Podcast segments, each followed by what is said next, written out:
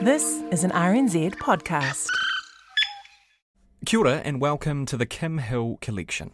This interview is from 2008. JJ Joseph is a man who quite viciously assaulted his wife and had to attend a court ordered program. And this program helped JJ to reform himself. He then wrote a book examining male violence, particularly domestic violence, and how to combat it as a society. The foreword to the book was written by the late Celia Lashlie, a long-time prison officer who became well known for her books about raising adolescent boys. Celia joins JJ in the studio. This is a really challenging, uh, poignant interview. It discusses domestic violence in some detail, so do be judicious about whether or not you listen to it. Um, by Kim's admission, it gets off to a pretty rocky start, but hang in there. It's it's really worth it. Two years ago, J.J. Joseph was convicted of a violent assault on his wife. And then, against the odds, he turned his life around. It's not a common story, but he proves that it is possible, albeit not easy. J.J. has written an account of it in a book called Fighting for My Life. The foreword to the book has been written by Celia Lashlie because she says real progress on violence will only happen when men speak out against it. Both Celia Lashlie and J.J. Joseph join me now. Hi, how are you both? Kia ora, welcome. Morning. Let me ask you first, Celia, bring me up to date on your Good Man project. Where are you at on that? I'm continuing to work, um, talking to to uh, schools around Australia now, and doing some work in New Zealand. But the main part of the Good Man project for me is that schools have picked it up, and in line with the business of men needing to stand up and speak about violence, I did the Good Man Project as a. I was agreed to do it as a woman's view of explaining to other women about the world of men. But my contention is now men need to pick it up. So I'm having discussions with some men in New Zealand about their need to. Um, there's some more work to be done, but it's time men did it, not women. You mean speaking out, saying it's not okay, Well, as the well, advertisement puts it. Well, not only the whole range of it for me. So this is up one end about men actually saying good men don't hit, good men don't engage in violence, but right down the other end is about men being involved in the lives of their sons, men defining what the rites of passage for male ma- manhood are, not women. So there's a lot of stuff being driven by women's voices. Women say men should, mm. and I hear that all the time. Women are constantly, we are constantly saying men should. And so I've had my go at saying this is what the world of boys and men look like. Now, men, pick it up. I'm not doing the next, but you guys do it. And, Is and JJ picking it up? JJ's picked it up and carrying it. JJ's actually, in my view, I mean, I wasn't, I, I when I was approached to do the foreword, never hesitated because it's the issue of staying focused on when men decide to do it differently. Men who've been caught in a pattern of behaviour and who stand up, and despite the pain, the guilt, and the and the fear that comes with it, they decide to do it differently. And he's done that. Let, let's cut to the chase, JJ. The, the assault that you committed on your wife was what? Oh yeah, it was. Um. You hit her with a spade, yeah? Yeah. It was a serious assault. Yeah, it was. Yeah. There's no hedging from that. You're quite. You, it's hard for you to sit in that space. Oh, for sure. But you, but it was a serious assault. It was serious. Yeah. And at what point did you realise that the way you'd been living, which involved drugs and it involved violence, was not okay, actually? Did it did it require that level of violence to, to, to bring you around? Yeah. Um. Yeah, it's it's it's a horrible thing, and then, of course, yeah, that, that is what brought it around. Because the point you make is that the way you were brought up, you were brought up with violence. You thought it was normal, did you? No, I, I didn't think it was normal. I always tried, um, always tried to, always tried to do right. You know, it's just, uh, I can't can't explain it. I don't want to have to, um, because I was brought up in that type of life that it was normal. I don't totally agree with that. Uh, I thought I could always have a bit of insight through seeing what happened in me and my brother's life when we were young to realise. Always thought in my life I'd never do that. You know, I've seen the pain. You know, Yeah. I've held my mother and seen her cry and tried to work as a three person family like stated in the book. In no way did I ever think it was normal and I'm going to be like that. I think I, I think at this point you just get angry. I didn't think. I have no excuses. Like I've taken full responsibility. What's in the book? That was one of the interesting things I wanted to ask you about, you know, that you've seen all that. You've held your mother. You went through all that dreadful stuff when you were a kid. You would think, common sense would say, that you'd, you'd run a mile from repeating that. Yeah. Can you explain how it happens? Um. Well, maybe not necessarily. Like uh, you asked me the question, I understand. I understand what you're getting at, Yeah. and um, and I'm not saying. I guess there's probably a whole range of people that. like I'm not a psychic, you know. I can't tell you what goes on in the in the minds of uh, a man that would would do that. Of course, I'd love to have run a mile. Of course, I would love to have uh, taken a deep breath and had a time out and thought, you know, hey, this is time when you when you go, you know. But uh, I don't know. Maybe it could be training through what I've seen through my life. No, no guidance, but I can't keep going on to why I didn't No. run. And Only because, Of, well, one of the admirable things about your book is you don't make excuses. yeah, well, that's it. I could give you a whole lot of crap, you see. Yeah. but uh, I can't can't let it go to the audience that I'm making excuses for No. my behaviour. I can only only, yeah. I think you know. Yeah. And that's quite a difficult thing, isn't it, Celia? Between understanding Yep. and making excuses. Yes, and and I, I guess you know, um, Joe, JJ and I have had several uh, conversations, and um, and also I've talked to others, and it seems to me my my analysis is that that children watch and, and see stuff, and they and they they sit in the middle of that, and they want to do it differently, and they remember the pain. But once they come to adulthood, the unfortunate thing for us as adults is that in moments of stress, we revert to what we know. And so we have all of this learned behaviour sitting in the back of our head. And this is not a, you know, the psycho- psychologist would put it in much more better terms than me, but it's as if in the moment of stress we reach back and we go to what we've learned. Mm. And, and It's not as if that's a hard concept to understand. No. I mean, I don't think there's a person who would deny that we repeat patterns of some kind, even to the point of, you know, ha- who, the partners we choose. Well, absolutely, and I mean the best one for me is the number of times as a 55-year-old woman that I hear my mother's voice come out of my oh! mouth. You know, which is incredibly frightening at times. That's a shocker, You know, it's it? that Yep. kind of the things I thought I'd never say. So, and the thing that and Joe's JJ's right. The the thing that I would um, the thing that I would concentrate on, and that the reason that I'm, you know, advocating and, and for the book is that here we've got a situation where he makes no excuses. He stands up and says, "I did this, and and I hate that I did this." And now the question is, what do I do about it? And he's and something's brought him to the place of the the level of hate for what he felt himself do, and the level of guilt has, a, and he's taken the hard decision, which is to move through that shit actually and out the other side. like um, it's hard to hard to get. I was thinking last night that um, oh, if I had a bit of a game plan or you know, one one how to word it because it's hard to keep trying to explain my book and all that. I you know. uh, and to to go on to it, I think um, that book when I started writing it, it made me remember my childhood, which for whatever reasons I blocked out, and um. So it was a painful experience writing the book, or a Oh, it sure was. Um, for the main things is I forgot what it was like to be a kid. You know, I always thought I'd write a book when I was younger. It's just through maybe it was like for my brother and I to go through and, and seeing a lot of stuff happen in our house and to have to live with it, thinking that no one's out there that cares about us or anything like that. But I didn't really think that later on in life I'd actually be a, a lead character on it. And uh, I was that little boy in the room, young, crying. You know, I think I might have. Those things were that painful for me back then. Then when I started writing to it, all the emotions of when I was young come through, and that's been like the biggest sticking point to realise what kind of pains I would have put my kids through if I, if nothing changed. how are your kids now? They're wonderful. Yeah. They really are. I'm glad they were. Uh, glad three of them are a lot younger. You know, they didn't see very little.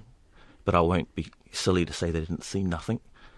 And I, I can't change what happened back then. But I've uh, been home a year now, and uh, everything's wonderful. I got a whole the anger and the fight's not in me.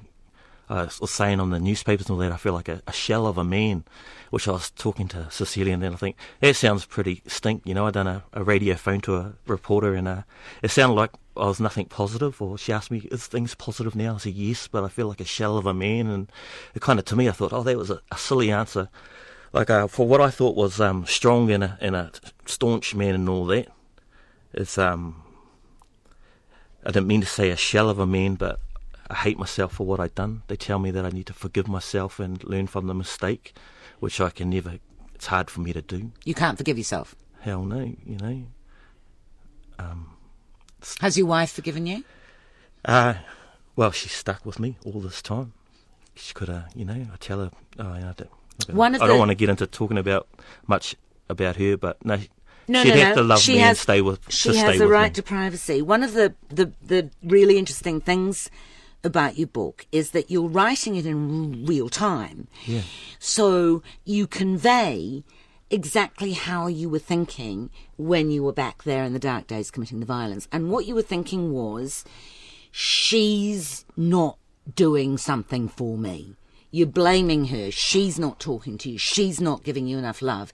When in fact, nobody could have given you enough love, right? Yeah. You had, you were a black hole. Well, I had to, I had to love myself. You know, I had to, you know, it seems a bit vain and it's not really the right word.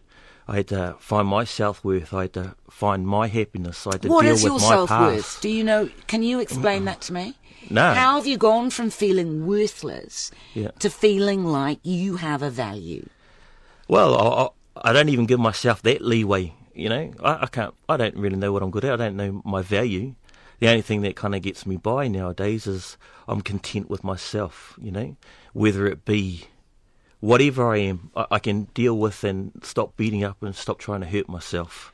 And Wouldn't it be uh, true, JJ, that the other thing that we've talked about is that you talk about the the shell of the man, and that's really a poignant um, expression. But the thing that I have heard in talking to you is your who you are now is you're you're a husband and you're a father, yeah, and and that's that's where the you've you've come full circle to understanding that they actually hold the essence of who you are. Is For that would that be true? They're, they're so so true. Without them, and you're not supposed to say, "I'm, I'm," you know, without them, I'm, I'm nothing. You know, people say you got to, you know, I have to learn that I am something, and there are a lot of good things in me which I, you know, don't need to talk about on radio. But I need my family. I love my family, and uh, I just got to keep working at it till I die. You giving up the drugs? Yeah, love it. Actually, being straight is a buzz on itself. You started doing drugs at a ridiculously young age. Yeah, But- don't we all?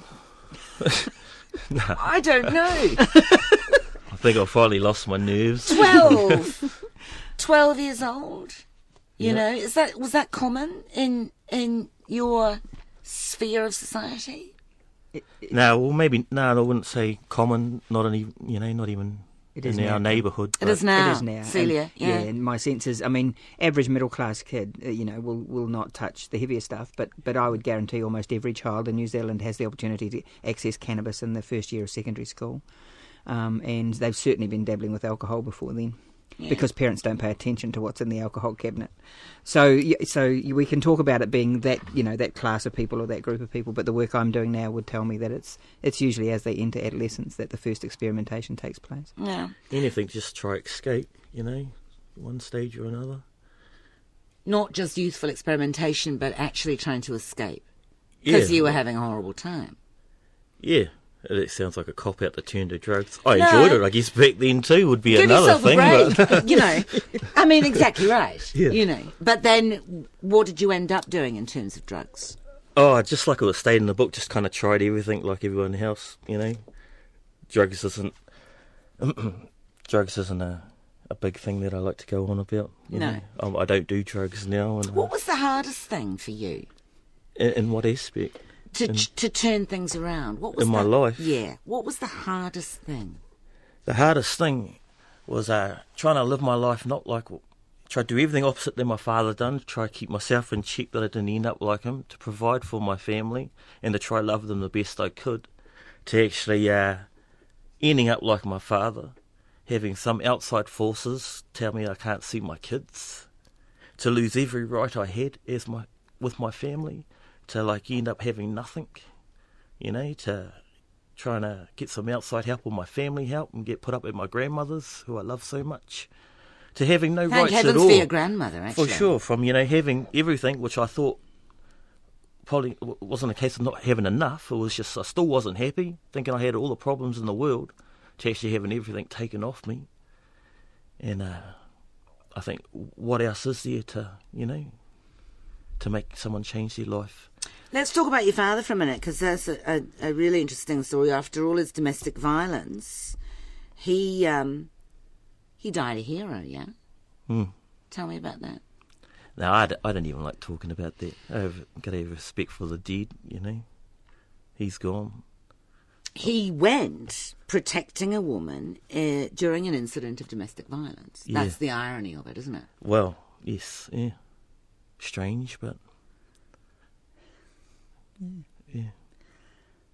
Do you feel compassion for him now when you think about him? Oh yeah, you know, I, I forgave him a long time ago, only because it was killing me. You know, it was killing me, hating him. It was, it was no good. I could never get what I wanted from him. It's already, we never, could never trust him. But at the end of the day, he was still my father. You know, I didn't get to know him before he died, so I don't know. It was hard. I don't, I don't think about him. I don't, I really don't. After um, after your assault on Jennifer, Yeah, in which her arm was broken, her kidney was torn, she had a ruptured spleen, you were arrested. You ended up doing a course called Living Without Violence. yeah, What did that teach you? Was it a court recommended course? yeah. It was. Right.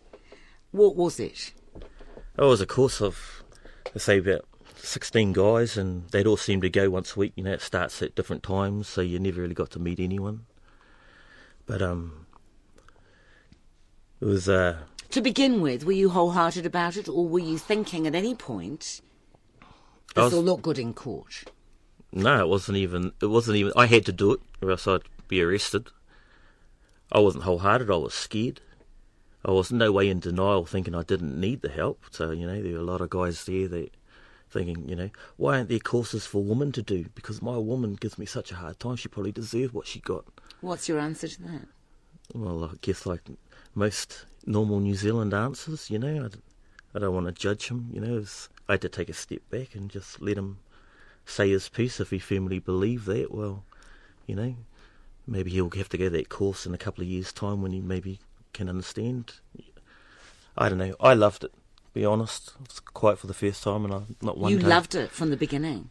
well, no, maybe give it the first first time. You know, it was just uh, initially once I started, it, it was hard. No, I didn't love it, but after the first time, Yeah. I, there was a whole. You felt like not actually secure, but uh, there was a whole group of guys that done the same thing. You know, it's not like going to a book club or something, and you got this big deep secret and all that. They had all done similar things, if not worse, or they're still continuing to do the same things.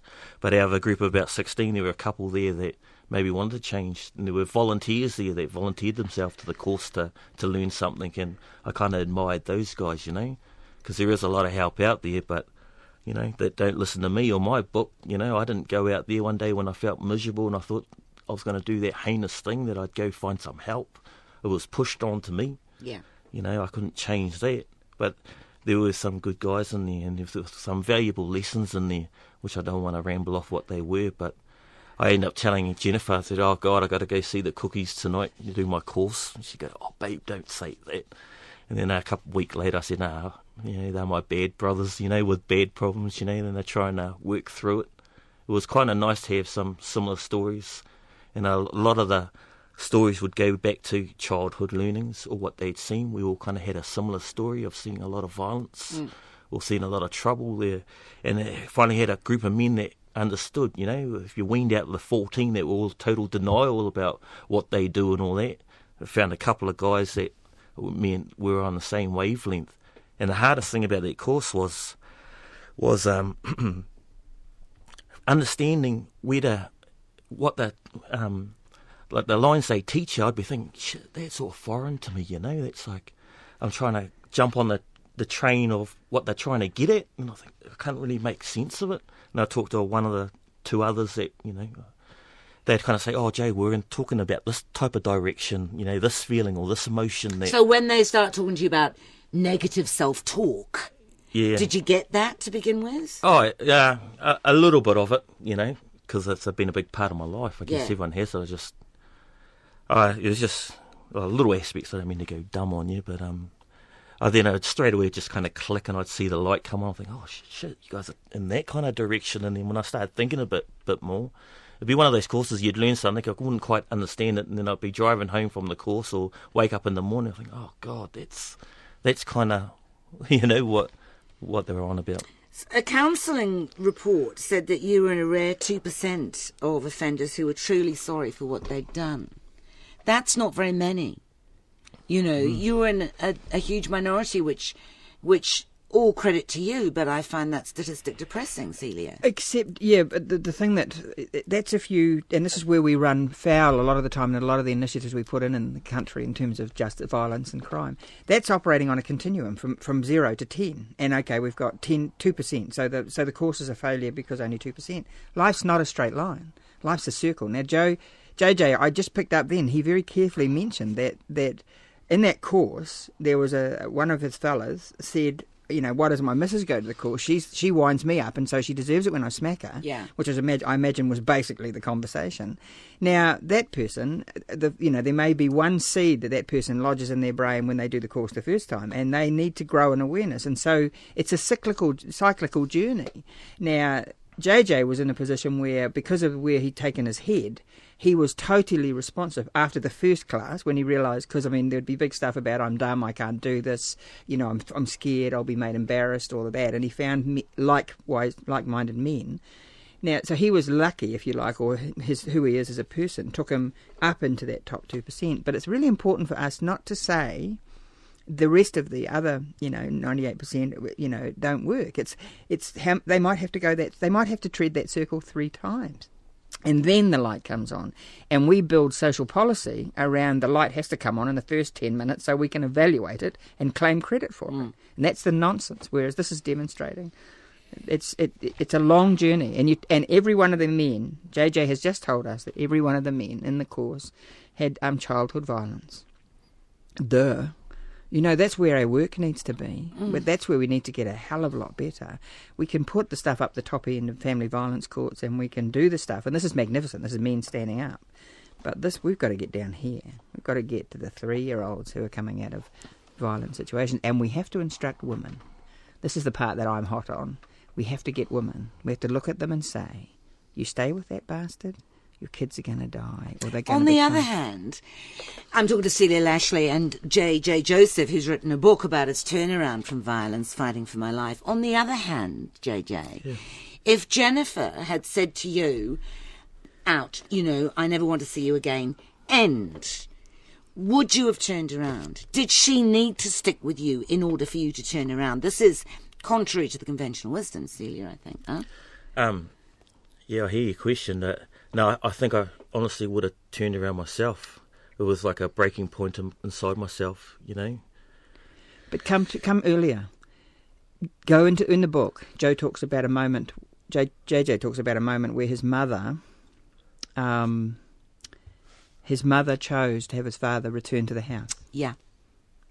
Now, you know that I mean that's a really hard thing for JJ to deal with because his mother he loves his mother deeply and and it doesn't want to leave blame with her.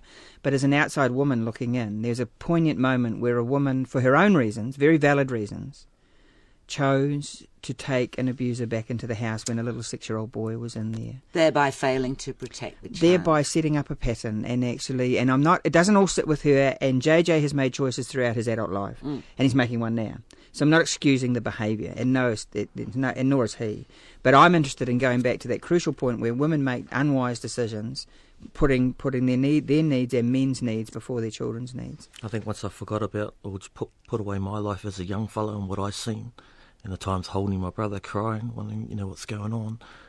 Once I really really realised that, even if Jennifer never took me back and I was alone, for that sake alone, I need to be. And I don't want to get the cliche and let they say a role model for my kids, but there is nothing that I could do so wrong would be to teach my kids what I had learnt or to raise, you know, for the the biggest thing for my life now, aside from Jennifer, because I love her and I can't say sorry enough. The book's for her, but if I can't, I'd be an ass. Oh, I'd be a really stink guy, you know. that I could destroy three young boys and have a young little daughter. That But hey, be it happens, you know. Oh, for sure, but You I, I have to figure out what in my life, you know, what it's all about my life, you know. And Do you think, JJ, Yeah. that it's possible for for everybody to turn themselves around, or did you meet guys on the course or in the process of your life that are beyond help? I wouldn't say anyone's beyond help, you know. Like Cecilia mentioned, it might have to go around two or three times or something to maybe get it. But um, oh, I don't know. If if you really want to change, you'd change. I'm just, I'm trying to, because there will be people out there listening to you, and they'll be thinking, yeah, well, he wasn't hardcore. Mm. There are hardcore guys out there Yeah. that there are beyond help. But, you know, you, you obviously, you know, were quite a good guy underneath it all. There will be that kind of separation. Do you know what I mean? I do, and and I would I would strongly, if anyone's listening is begin to think that, allow me, you know, someone who's been 15 years in jail, in jails, and who's worked in the system.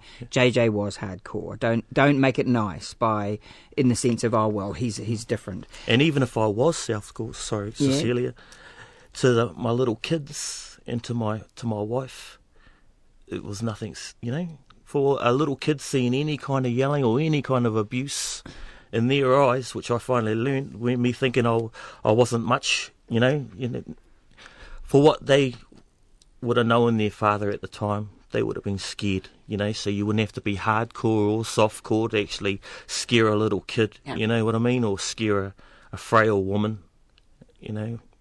And, we need we need the we need the jails for the for the hardcore who choose not to change because that's the piece to keep inserting along the along the journey of whatever kind of offending you're doing and violent offending or criminal offending.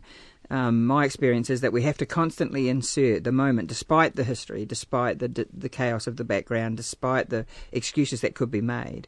Our job, those of us who are maintaining the system and working it, is to keep inserting, and today you choose, and today you choose, and today you choose. So you had a terrible life, but but in the aftermath of this assault on Jennifer, JJ stood up and in that moment chose to do it differently. Now we keep the we need the hardcore people, the people who want the hardcore violent offenders locked up. Absolutely fine. Prison waits for them. We have to get very skilled at what we do with them in prison, a lot more skilled than we are now. But the issue is if to continually offer people the opportunity, and today you choose, you like this life, and so the the, the writing people off is a is a New Zealanders are very good at that. Middle class New Zealand is fantastic at writing people off as being beyond hope because that takes them off the hook, and I won't let them get off the hook. Hmm. It's ours. It's our problem. But keep giving people choices. And hmm. JJ, again, my reason for the, you know to backing this is he's made a choice. He stood in a moment. He looked at the horror of what he'd done and he made a choice. I had a lot of times that I could have mucked up, you know.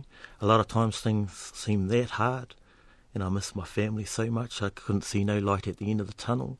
Many times I'd lay in bed when I was away from my family because I had to be on home D, and just, you know, just thinking, oh, I was dying, you know. I was thinking, uh, how can I, how can I get through this? You know, is there ever gonna be? I'll ever be back with my family? I'd lay down and think, why didn't I just cherish the times earlier before this happened? You know, a lot of insight thought about what I could have done or should have done. A lot of times I just felt, I don't know, I was that wound up. That's why I wrote that book to get a lot of emotions out of me. That uh, many times I thought, you know, not in the case of when I die, you know, you know, just don't want to even talk about that. But I, I, I had a lot of times I, I could have mucked up, but I just kept on. you were on home detention on. with your grandmother, eh? Yeah. And as we said before, thank heavens for your grandmother. She oh hell yes. What would you have done without her? Where would you have gone? I would have ended up. I would have. I would have gone to jail. Wouldn't See, be no one that's- else to stay with. You- It's like everybody needs that that one person that's going to take you in Yeah. and enable you to make those choices. Yeah. Yeah, for sure, and not judge you because you know. It's a risk, My though, case isn't it? felt bad enough, you know. Uh, but So- yeah, you need someone. It's not always about um, it, taking in though the thing again for teachers listening and social workers, and I'm constantly talking about. It's about believing in somebody. Every one of us needs. There's, there's a couple of things we need. This is just to reassure people they don't have to make available their spare bedrooms. Exactly, exactly. It's, it's, Yeah. If, to take it into real context, it's when a six-year-old walks into the classroom, and the teacher's eyes flick at them, and the teacher thinks, "Oh God, I've got another one from that family." You see, that's the stuff that the kids are often dealing with all the time. So. Every one of us deserves to know that there's someone who would step between us and the world. And I mean, I'm, I often talk about my kids, you know, that I think they're the um, the people they are because uh, partly because they know, even as in their both in their thirties, that I'd step between them and the world in a heartbeat. So you know, there's everyone needs that. Everyone needs someone and who sees us as we truly No matter, just I need to. No matter what they do, no matter what they do. And it doesn't mean that I would excuse their bad behaviour. And believe me, on several occasions, especially with that boy of mine, I haven't excused his bad behaviour. But Yeah. it's not about that. It's about I see the essence of who you are. I like and love the essence of who you are. And and and children want to know. That, that that little children find their way into the magic that's inside them when every one of them has a sense that there's one person on earth who believes in me, who truly sees me, and so it's it's not only about taking them in; it's about that that we there's that we you know that everyone has the right to have someone who champions them in the moment that they have the option to make that choice. But it doesn't mean you make your spare bedroom available. It does mean that you act with moral courage and remove some of your bias when you look towards the kids that come out of some of these families. Mm. And take away that, you know, pardon me, but that white middle class judgment that says, oh, it's those people, which we are rife in in this country. And, you know, it's just that shaking people out of that complacency. Mm. it hasn't been an an easy, steady rise for you, JJ. There have been, as you've said, difficult times. I think you described a Christmas Day where things could have turned bad again and they didn't.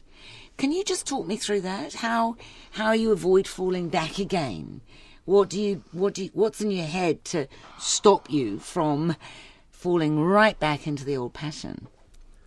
Um, yeah, I don't, I don't really want to talk about that because they could just you know could just read the book, but um, it's all it's all through remembering um, it's all through remembering my life as a young fella and and the pains I'd seen, and never trying to forget it.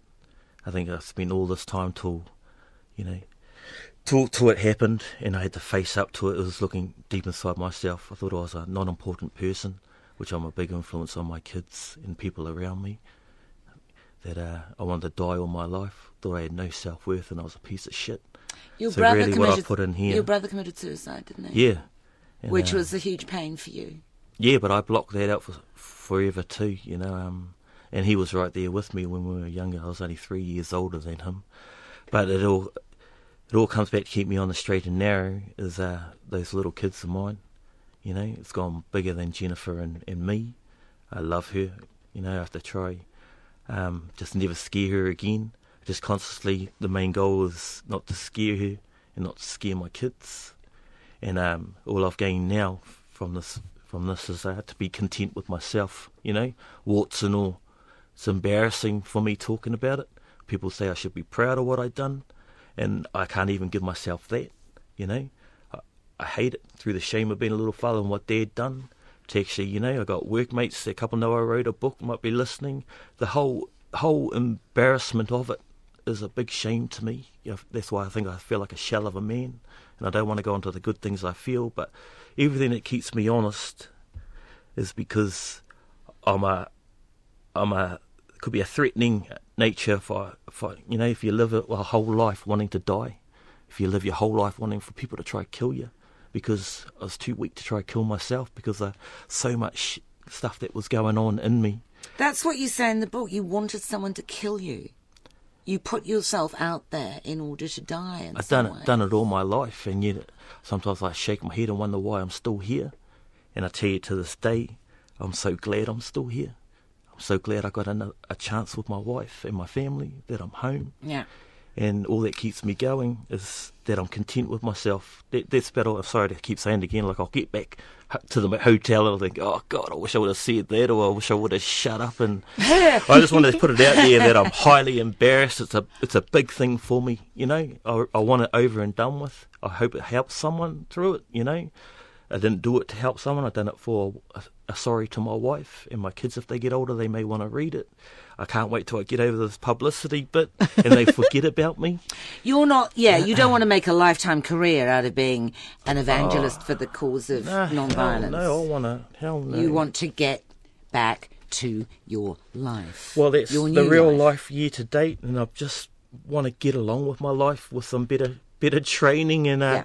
just try a You realise that there'll be a lot of pressure on you, of course, to go out and talk to people and talk to schools and talk to guys and talk to the general community about how it's possible to turn your life. I, Maybe it might be I was like a bit naive, e- even when I thought I'd write a book. I Mm. never thought anyone would take it on. I want to go in the long bore you with about how that come around, but I'd be Yeah, interested maybe to so know. that's why I wanted to how go kinda it anonymous. How, how did it come around? um, how did it come around? Well, I wrote the book or yeah. I got it out there. Both. Okay. Um, how to get it out there? Well, yeah, I got it out there. I just uh, wrote it out in pen three times till someone could read it. Sent it out to a typist. She typed it out, and I just went online to New Zealand publishers, and I just fired it out to about seven different publishers, and none of them wanted it. I got the letter back saying, "Oh no, you know, as much as we kind of liked your book, we don't think it's suitable for general public." You know, I "Oh, great, QED, yeah. Yeah. Huh. then I was going to burn it, and then uh, next minute, Exisle Ian White, what he um he rang me up and he wanted a meeting, and then it happened from there. And this is Exisle Publishing that's put it out. When you were actually writing it, did you know from day one when you started writing that you would try and get it published, or was it to begin with an internal record, a record just for you? Yeah, it was it was my way of trying to self heal myself, you know, and I didn't take. 100% safety in that, knowing that I've done my life all this far and I kind of done just about everything wrong except for create beautiful kids. But uh, it was to keep myself from, from um, oh, it's just too emotional, you know. I had no one to bore my crap onto. Jennifer wasn't there, so I could hound her. And when I started writing it, I realised I had that much stuff going on in my head, you know. I, I was even thinking, you know, poor Jennifer, I burdened her with all my all my problems of my life and the way how, how low I, I feel of myself.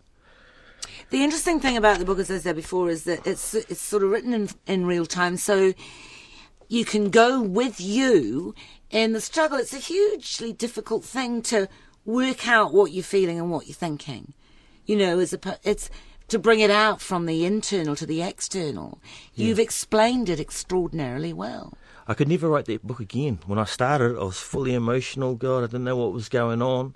And then slowly, as I keep doing whatever I was doing through that book, Yeah. the change was all happening. Like when I wrote that book, It's so. I tell you, it is so refreshing, JJ, to read it because mm. one is so accustomed to reading autobiographical autobiographical books in recollected, you know, so Yeah. people put patterns on them that really never existed. The fact that you're really feeling it as you're writing it is extraordinarily powerful. Well, yeah, I, I, tr- I don't. th- I guess it's whole life of thinking I could never, never do anything and all that. I'm kind of proud of it in the fact it's been the first thing I've ever done in my life and completed actually. But when I got through to the end of my book, what's hard for me, it's all right being an outside reader and just to take what you can, whatever you can from it, or however you walk away from my book. But when I think back and read back further to the beginning, I think oh, I was a bloody idiot. You know, it's hard for me to not think you're full. You know, and and it's that's what I used to think through most of my life, and what, what pressure I put on people and and Jennifer, and trying to help when you know, only just kind of realizing it was me to help myself or to you know get the help that whatever help I got. So it's hard. There That's why huge- I want to put that book behind me because Yeah, it's just- shattering. I kind of learnt now what maybe people was taught to learn from the get go. Yeah. You know, and I, Yeah, I feel like I'm. I'm about twenty steps behind A people when I thought I was a, a clever chump. Hey, you know, I was just a just an idiot. Ha. It's hard to face. Eh? Well, I don't know. You did a crash course in the whole thing, and you're streets ahead of most people at this point. I would have thought. Yeah, there were a lot of agencies involved. yeah, uh, in in your recovery. There was CYFS, and there was Family Court, and there was Parent Line, and there was marriage counselling. Were they all necessary, or can you think when you think back, was there a was there a better way to have to have dealt with you? Was there a more helpful way? Um, funny enough, most of those things kind of um, took a step back give us a bit of direction and wanted to see where we were going to go with it. I was um, Jennifer and I were, were totally shocked with like with CYFS and everything. They kind of you know they already had their prejudged thing because you know Yeah. as soon as you kind of do a crime like that, well, there's I guess there's a whole lot of protocols. Machinery set in. starts, that's yeah. right. But they they kind of took a step back and we just fired out those things that I decided to do in my book, just to show them we're you know scared, you know, the first drop of the hat that our kids might get taken, or you know they would never get taken off Jennifer, but they're already already out of my hands. You know, we're going to give them whatever it took just to show them we're going to, you know, not going to be in this position in X amount of time to come. So um, You didn't do everything that they wanted, though. CYFS wanted you to talk to a psychologist, and you said, "No, I've, you know, I've had enough of psychologists." did you read the end of my book? I'm sure I said I I done the psychologist, but Eventually, Eventually. yeah, eventually. yeah. Oh, it was hard. It was. It was. Um, I did do it, and it. Um, I think I just make things up, replay a scenario in my head so many times that I make it harder than what it was. Yeah. I just figured, and like even now, today was hard for me. I was nervous as you know, and I didn't hear bad things about you, but I hear you. oh no, wait. I hear you. Don't go there. No, there. I wouldn't go there. An incisive, incisive Don't But. I'll, I'll tell you what, I was nervous, but then everything comes down to nothing was ever as painful as when I hurt Jennifer, and they, I wasn't allowed near the hospital, so I get arre- arrested. None of the family would talk to me, and I didn't have my kids. So everything else is really just, Piece of cake. Yeah, well, for sure. I, I think I just got to take a bit more confidence in myself and just do it. Like I'm enjoying my time here, and You've always worked, eh? oh, always. Worked. I mean, that's yeah. another blow to the stereotype because a lot of people go, you know, the violent guys and they're on the dole and they do the. But you've always worked. Mm. You've always provided for your family. Yeah, I think the big thing is that because my my father didn't. You know, we were on the DPB. We'd eat good one week, and we'd, uh, you know, I'd have to rob or do something to eat good the next Do you week. think that that you always working enabled you to think, well, I'm not like my father, when in fact, in huge ways, you were, but you were able to forget about those bits. yeah, um, I don't know. I know you you want an answer for that. I can't. I don't know. I think I work just so. Oh, I just want bread and milk on the table. Yeah. You know, then when my kids.